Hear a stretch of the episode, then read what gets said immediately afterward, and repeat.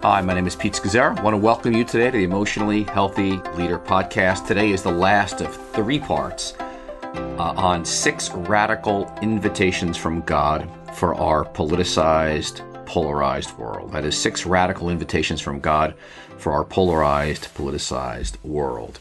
The question is, what might be God be saying to us in the midst of this division in which we find ourselves, where the goal of political campaigns, for example, is actually to get us to demonize the other side. And so now we find ourselves with families divided and churches divided and neighbors divided. Some can't even speak to each other, uh, wrestling with how do I know what's true, etc. And so if you ask some people, you know, can you be a Christian and vote for Joe Biden and the Democrats? They would say absolutely not.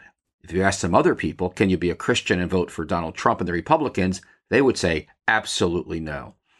In fact, a few extremists on both sides would actually even be willing to take up uh, some kind of arms or perhaps go violent to make their point known. And you know, I've no, I now have heard Christians on both sides uh, making the case that they are speaking for God, and God has a clear uh, candidate in the election. I remember in the mid 1980s, Geri and I were studying Spanish in Costa Rica, and for vacation, we went to Nicaragua. Now, understand, Nicaragua at that time was in the middle of a civil war between the Contras and the Sandinistas. And uh, yeah, that wasn't one of my better marriage moments. Uh, and uh, so we got to Managua, the capital city, and we went to church to, uh, I think it was Managua Baptist Church. And we went to Sunday school class. And the discussion on the Sunday school class was on Exodus 14 and the liberation of, you know, the uh, Israelites from Egypt and God taking them through the Red Sea. And what was so fascinating about that Bible study was the point was being made by the teacher that Egypt was the United States. Uh, Reagan was Pharaoh. Ronald Reagan was the president at the time. He was Pharaoh. The Sandinistas were God's people being liberated from oppression, etc., etc. It was really quite a Bible study. Uh, and, uh, you know, we knew multiple, many Nicaraguan families that were quite divided themselves, had Contras and Sandinistas in, you know, their, in their very family itself. And uh, I remember studying liberation theology uh, in seminary and actually before that. And, uh, you know, you had clergy, at least in the 80s, 70s and 80s, taking up arms uh, to fight against dictatorships and death squads. And, you know, quite a popular theology, and and uh, you know, they're just seeing the oppression of the government and seeing that God's will would be to take up arms and fight against it. And so, you know, what do you what do you do? And and so, even interesting if you think about Rwanda and uh, 1994, the genocide that took place there, where extremist Hutus killed 800,000 Tutsis. What's interesting is that so many were evangelicals, so many were Christians. But uh, talk about shallow discipleship.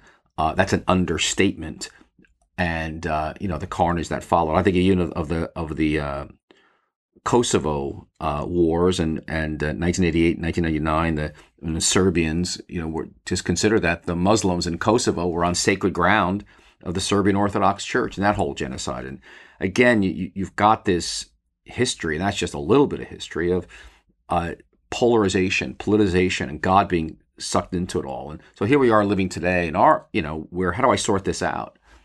Well, before I launch into my uh, you know theme today, I, I just want to mention the wisdom of Job. There really is some wisdom here of when Job finds himself in incalculable suffering, uh, and his three friends show up. Uh, again, he's lost his children, he's lost his reputation, he's lost all of his wealth, he's lost his health, and he's in great suffering. And his three friends arrive, and they sit in silence with Job for seven days because there is nothing to say, and, and, and it's silence. Uh, and then you've got you know 35 chapters of lots of words, and then finally God speaks at the end of Job uh, out of a whirlwind, and He silences Job. Now, not as a, a not as a like a nasty punishment, but because He loves Job. Uh, and but God speaks to them basically, you know, where were you when I created the you know foundations of the earth? And basically, He silences. He calls them again to silence uh, in the midst of this bewildering suffering that they cannot explain. No one can explain. But silence is actually a way of knowing. It's a it's a pathway to knowledge. It's it's to be present with the uh, limits of our own knowledge, the ambiguity of what's going on around us. But when we're silent before the Lord and still, uh, we get off our thrones of thinking we know what we're doing and our words of conceptualizing and figuring out this is what's happening of trying uh, you know in the world and actually we're surrendering to him and so i, I want to invite you even as a a foundation more than ever the spiritual practice of silence is incredibly important uh, in days like today to be silent before the lord and uh, let me just again mention to you a great resource perhaps to get you started uh, a daily office resource that we make available free on our website. Go to emotionallyhealthy.org slash daily office.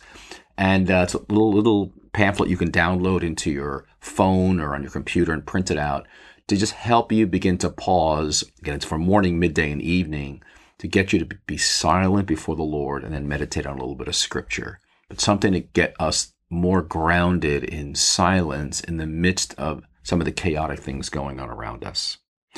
So let me take a few moments. Let me review the first four invitations that I believe God is offering to us uh, in our world today.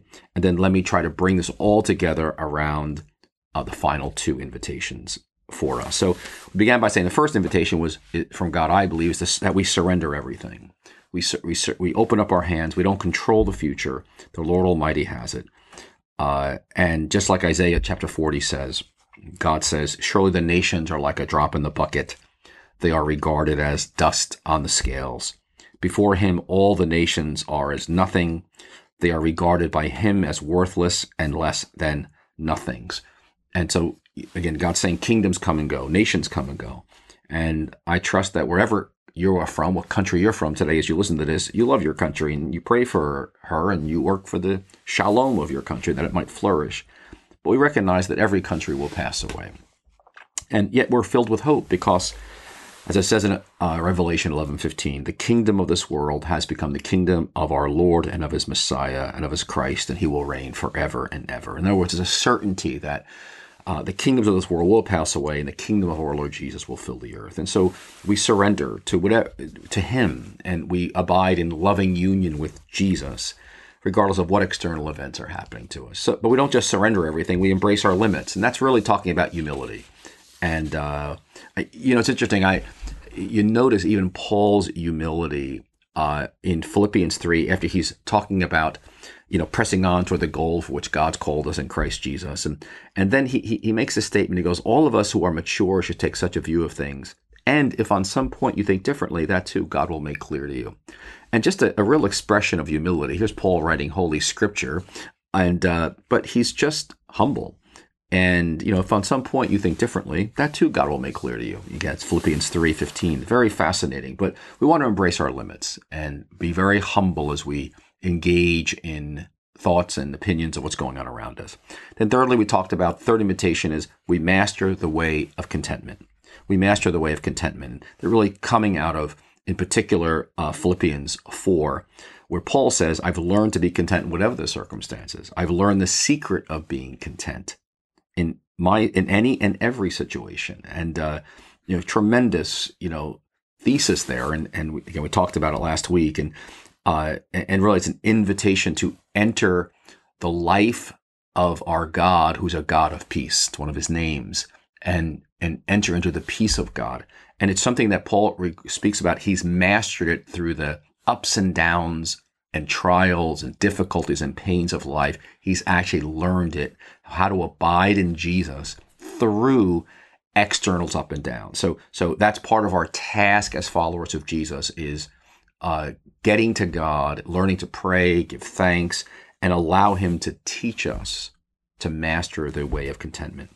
Then, fourthly, we talked about the fourth invitation was, was remain faithful regardless of outcomes, and that the church has a prophetic role we have in uh, with any earthly government. We're not a theocracy like ancient Israel. Uh, we have one Lord, one Messiah, and our first loyalty is to Him, and He cannot never be reduced to a political party or a platform. And so our values are His, not the world's. And so we love people, all humans made in his image. And, and so we care about, we're, we're faithful regardless of right wing, left wing political parties. For example, we care about the whole world. Um, because God loves the world. We're made, people are made in His image. We care about the poor, the oppressed, anybody who's being dehumanized. You know, Matthew 25. We care about the homeless, the disabled, orphans, widows, prisoners. Uh, we care about racial injustice. We care about the unborn. We care about the environment.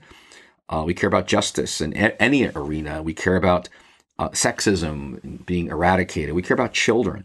We care about immigrants and refugees around the world. We care about the family and marriage and sexuality and its you know sacredness. We care about peace, you know, reconciliation. We care about those in authority over us. We pray for who's in authority over us, whether it was it's Nero or Caligula.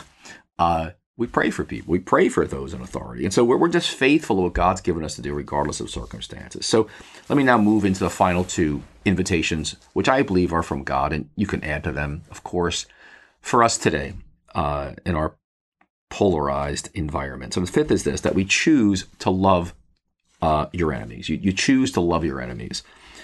Now, Jesus saw a religion in his day that was judgmental and arrogant and cold and indifferent and angry and condescending. And, and so he, he gives the uh, a core aspect of his kingdom, which is this. He says, You've heard love your enemy, love your neighbor and hate your enemy, but I tell you, love your enemies and pray for those who persecute you.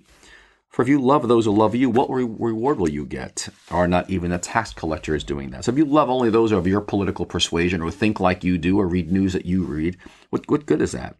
Uh, even the tax collectors, pagans do that. And so, what makes a Christian distinct, what makes us unique in the world, is we actually love those who are, we would consider, quote, our enemies. We actually, we pray for them. In fact, for Jesus, the degree to which we love our enemies is an indication of the measure of our spiritual maturity. And we're to pray for our, our, quote enemies until we feel something of God's love for them, till God's heart becomes our heart, and that we we are we become Jesus says you we reflect what it means to be a child of our Heavenly Father who loves his enemies.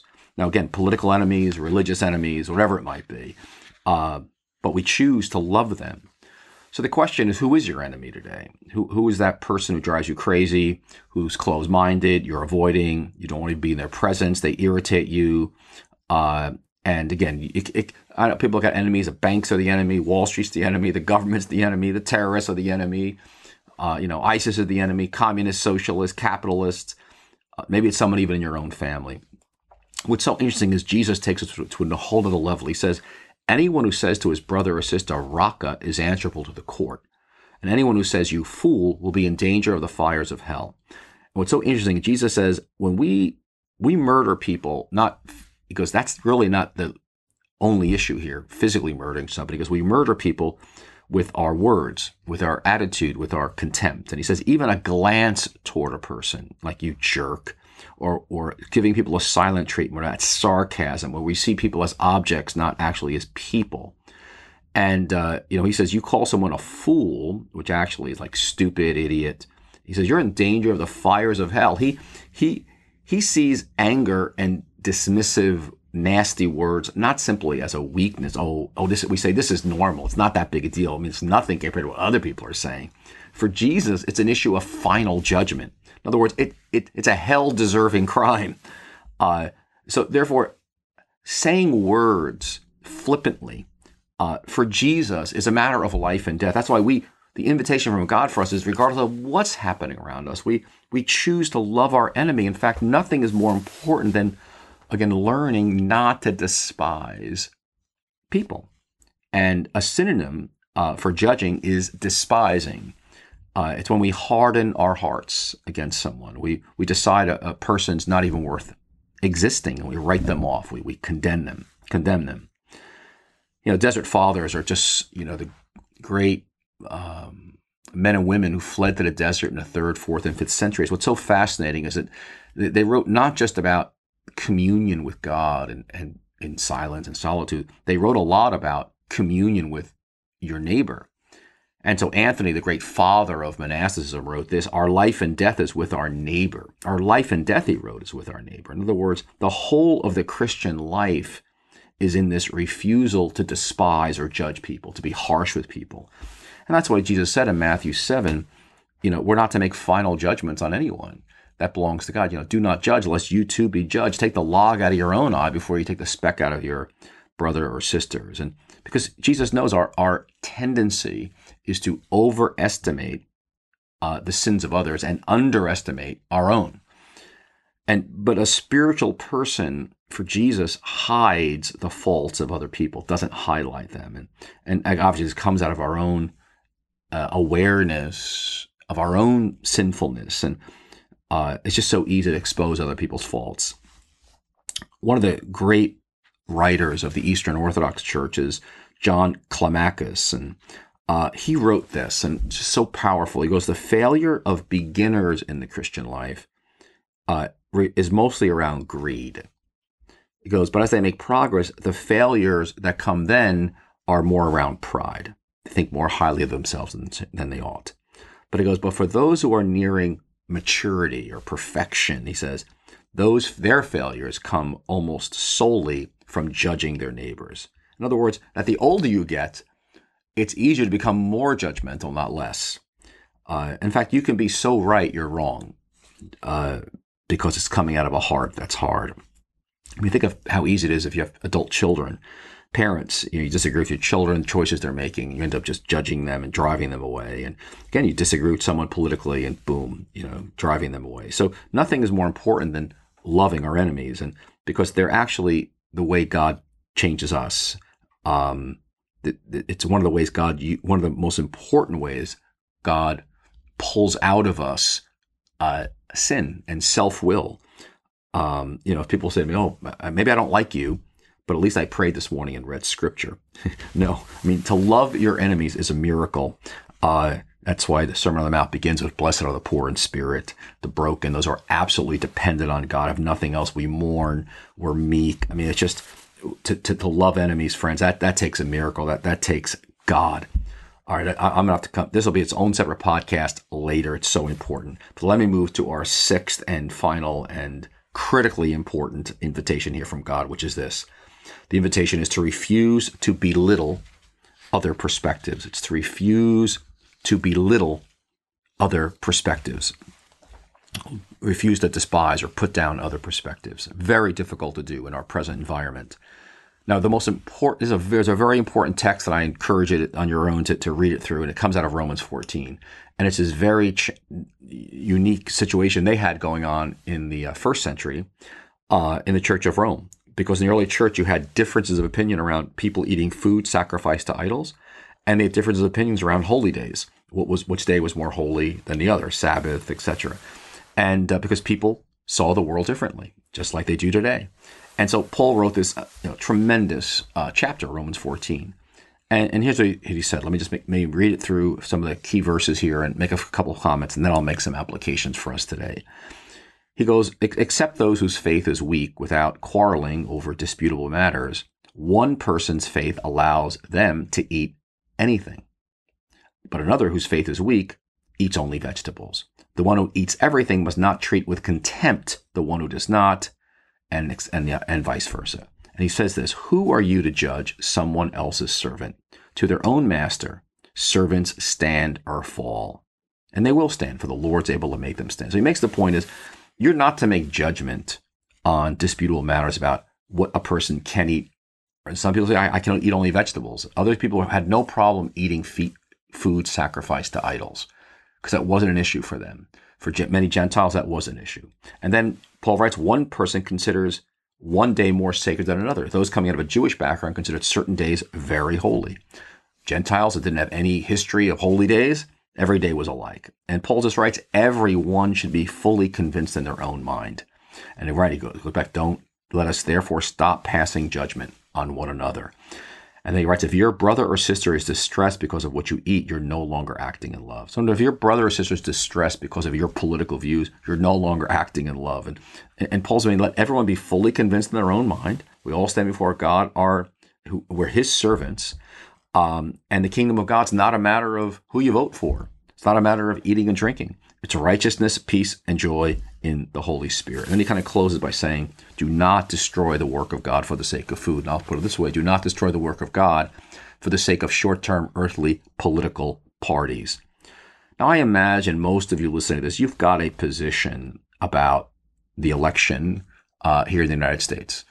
Uh, many of you listening are from other countries around the world, and you've got positions around different political parties uh, in your church. I'm imagining as well. So let's acknowledge that. But we all come to the an issue to a political situation. We, we, we come to a decision like who do I vote for? Um, we give different weight to different issues. Now, if you can imagine on a scale of zero to ten, uh, I'm going to weigh a particular issue, uh, maybe a five, and you may weigh it a ten. And so you've got to take a number of issues, uh, issues that we consider okay, these are perhaps biblical issues, but then how does each party represent them and what's the weight I'm going to give to it as I make a decision? So, for example, you might take an issue of racism uh, and human rights. Okay, what's the what's the weight you'll give to that on a value of zero to ten? Let's take the unborn, same thing on a scale of zero to ten. What's the value of that? Let's take the poor and the vulnerable, orphans and widows. How about the environment? The character of the leader, you know, the character of the different candidates. How important is that on a scale of zero to ten? How important is the impact on the rest of the world? on a scale of zero to 10? How about immigrants and refugees? Uh, how about the family, marriage, you know, sexuality? How about global peace, military spending? Now, the list can go on and on, and you need to make your list. But what's important is you recognize people are going to give different weights to different issues based on their histories, based on their values, etc. I mean, I think of even even if you're with a pacifist, for example, you know, and someone who doesn't believe ever in war. Now, it's one thing to be a pacifist when there is no fighting going on, but it's another thing to be a pacifist in the middle of a, for example, a world war. But a pacifist, much like a celibate, a celibate bears witness as a sign and wonder to the heaven, to skips the you know sacrament of marriage because of what's going to come when we'll all be in heaven and be married to him. So in a sense, they they they are a sign and wonder. Well, a pacifist also is uh, bearing a witness, a sign of wonder that uh, in, in, heaven there'll be no war. War, all war will cease. Uh, but can I have room for a pacifist to it? Those few people that bear witness and choose not to ever uh, take up arms or, or, fight, and it's a very p- difficult position to take in the middle of war. But the point is, in Romans 14 is I'm not going to belittle other perspectives. I'm actually going to be curious. I'm, I'm going to listen. So I, I refuse, I want to say this again, the invitation from God is I refuse to belittle other perspectives. I actually listen. I'm curious. I'm open. Uh, this takes great differentiation, great maturity, uh, because listen, we come from different histories, different parts of the country, but I recognize without love, I've got nothing. So yes, I may, if we're, I may try to persuade you to my point of view, and I do it though with a with a heart, with an attitude, with a posture of not despising you, not belittling you for your perspective, um, but a real respect. And now, even some of you listening may actually work uh, in uh, the political realm, uh, in, in politics, and that's your vocation uh, work wise, and and that's wonderful. We want followers of Jesus involved in all you know, in vocations from, you know, theater to politics to, again, all the arts to, again, medicine to education, you name it, the list goes on. That's great. But we want to come to uh, our field with a sense of, again, we, we surrender ourselves, uh, everything to the Lord. We're surrendered, open hands before Him. We, we embrace our limits of, of understanding and moment in history. We, we we're content. We've we, we're walking in the contentment of Jesus because we're we're living in loving union with Him. We're we're faithful to Him. We're not just trying to win people's approval around us. We're we love our enemies, uh, and we don't belittle people uh, ever. I, I, don't know if you you know this, uh, but Dietrich Bonhoeffer uh, in 1937 wrote a book in which uh, a theology around about turning from judging others to love. And he wrote it in the middle of Nazi Germany, you know, Nazism going on in Germany. Uh, now, what's interesting, if you try to imagine 1937 Germany, you had uh, the church itself was split. You had a confessing church that was underground. You had the you know the state church, and yet you had Nazis attending churches with different le- Nazi party members with different levels of understanding. And you think about fake news going on today. There surely was fake news there uh, you know, Karl Bar- led by Karl Barth, there had been a Barmen Declaration of, of that many had signed, including Bonhoeffer, about the, you know, our allegiance is to Jesus as the Word of God that transcends all political parties and states and countries, etc. And uh, but but Bonhoeffer writes this incredible book on turning away from judgment uh, to loving all people. And, and what's interesting is he later gets involved in an assassination of Hitler. Uh, to try to assassinate Hitler, He gets caught and he gets and he's a pastor and he gets executed. And in fact, I'd recommend a book to you that it's an older book called Repenting of Religion by Greg Gregory Boyd. It's just it's a it's a it's a good distillation of Bonhoeffer's work. And basically goes like this that the original sin of rebellion and our separation from God is related to eating from the tree of the knowledge of good and evil. That the source of original sin was judgment, that Adam and Eve wanted to make judgments like God between good and evil. And so we placed ourselves in the position of God and divided the world between who and what we judge to be good and who or what we judge to be evil. And so rather than our original purpose from God, which was to participate and live in the love of the Father, Son, and Holy Spirit, out of relationship with Him, we were to get our life from Him and Him alone. He is our source. Uh, our original parents chose to get their life from making judgment. And the reason we can't judge is because we're not God. God alone is the judge uh, who knows the true hearts of all people. And our calling is to love people, not separate from them or ever see ourselves as above other people. And so instead, when we get our life from detecting good and evil, not that anything, you know, anything goes, because there is appropriate times to confront and, you know, evil, but that's a larger topic that I can go into right here. We are to get our worth and our source of life from God alone, and we are to love without judgment. That judgment belongs to God alone. Again, think of the wheat and the tares parable, Matthew 13. The problem is that the world in which we live in is everything around us is judgment. We are trained to live in judgment, to be judgmental. Uh, but every time we make judgments of other people, we belittle people. We are participating in the original rebellion of Genesis 3 that blocks the flow of God's love through us. For this reason, as Bonhoeffer writes, we must repent of religion. Uh, that is, despising other people. Gosh, Amazing you wrote that in 1937. You know, great insight. And again, back to Romans 14, that's why Paul writes, Who are you to judge someone else's servant? Their own master, servants stand or fall, and they will stand, for the Lord is able to make them stand. Yeah, we're to pray for our enemies uh, until God so changes our heart that we love them like God loves them. Just like God loves all sinners, enemies of Him. This, this is the revolution of what it means to be a Jesus follower in his kingdom, how we treat those with whom we disagree.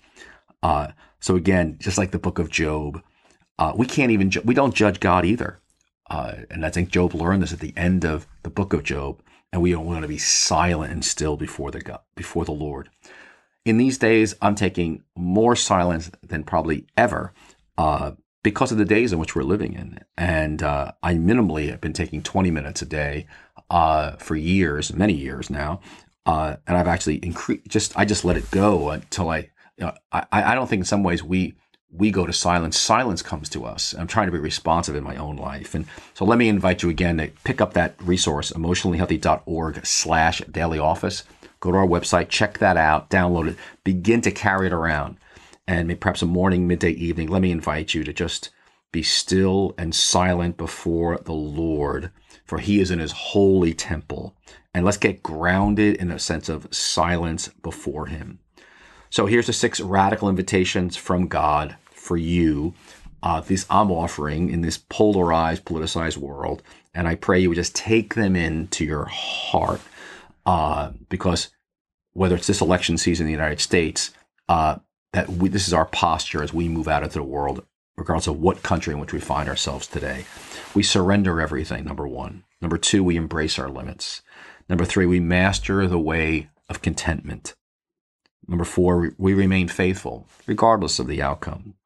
Number five, we choose to love our enemies. We ask God, we pray for them and ask God, again, in the process, be changing our hearts. And then sixthly, we refuse to belittle other perspectives. Wow. What a joy. Uh, so I pray God's good hand upon you. And, uh, you know, there was a, let me close this little story. It's about a, a Roman general named Scipio Aemilianus in the years 146 BC. And the Romans' army had just destroyed the city of Carthage in North Africa. And they obliterated it completely. Uh, and uh, the general did not like exult in the victory. He actually wept as the city burned. And he was asked, Why are you weeping? And he said this because I feel a terror and a dread that someone someday will give the same order to destroy my own native city of Rome. And that is actually what happened over 500 years later. And so it was Augustine who wrote City of God when Rome fell, basically saying, hey, our citizenship is in heaven. And let's always make a distinction between uh, uh, the city of the world, city of man, and the city of God. May the Lord bless you and keep you and make his face shine upon you, because the kingdoms of this world will one day become the kingdoms of our Lord Jesus Christ. God bless you. Have a great day.